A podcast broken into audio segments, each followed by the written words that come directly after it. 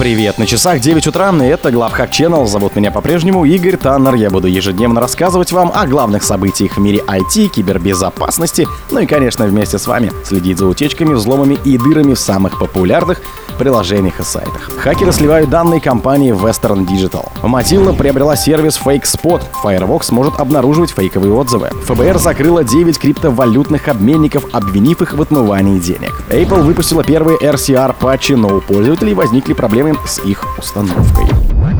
Скачивай безопасный кошелек со встроенным миксером Touch Wallet. Ссылка внутри поста. Операторы вымогательского маларя Black Cat опубликовали скриншоты внутренних писем и видеоконференций компании Western Digital. Похоже, хакеры сохраняли доступ к системам компании даже после того, как Western Digital обнаружила атаку и на нее отреагировала. Western Digital подверглась взлому в конце марта 2023 года. Тогда злоумышленники скомпрометировали внутреннюю сеть и похитили данные компании. При этом вымогательскую малварь в сети Western не развертывали и файлы не были зашифрованы. В результате этой атаки почти две недели не работали облачные сервисы компании, включая iCloud, MyCloud Home, MyCloud Home Duo, MyCloud OS 5, SanDisk, eBeam и SanDisk Expand, а также связанные с ними мобильные приложения.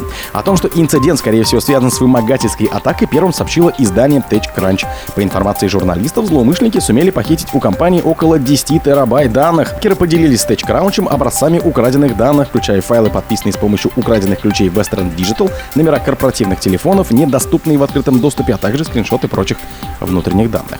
Как теперь сообщает eBay, исследователь Доминик Ник Оливьери, стремясь надавить на пострадавшую компанию, хакеры опубликовали 29 скринов, содержащие электронные письма, документы и видеоконференции, связанные с реакцией Western Digital на эту атаку. Таким способом злоумышленники намекнули, что сохраняли доступ к некоторым системам Western даже после обнаружения взлома. Так, один скриншот включает заявление медиахолдинга, а другой представляет собой письмо о сотрудниках, которые сливают информацию об атаке журналистов.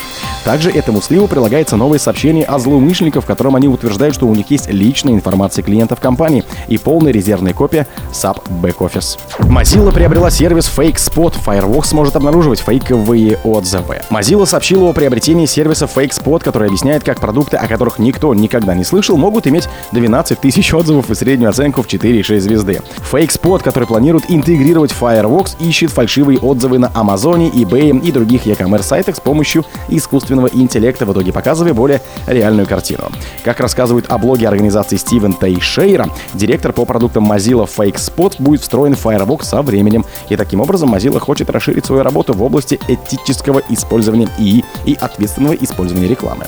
Напомню, что в 2018 году Mozilla приобрела инструмент для сохранения статей Pocket и уже интегрировала его непосредственно в Firefox в виде расширения. Pocket был ключевой частью того, что Mozilla называет своим контекст-граф, своего рода системой обнаружения и понимания веба, управляемой человеком. Судя по всему, FakeSpot тоже должен стать частью этой системы.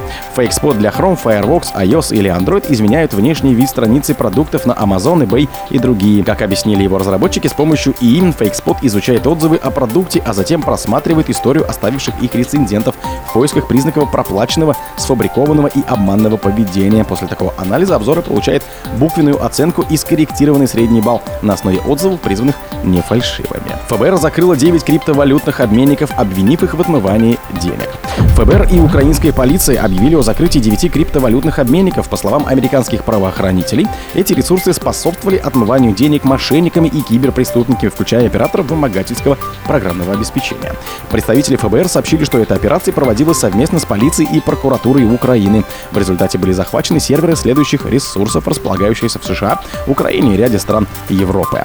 Правоохранители утверждают, что эти биржи предлагали поддержку и инструкции на английском и русских языках и имели крайне слабый контроль в вопросах борьбы с отмыванием денег. В частности, они собирали минимальную информацию о своих клиентах или не собирали ее вообще. ФБР заявляли, что такие обменники являются важными узлами в экосистеме киберпреступности.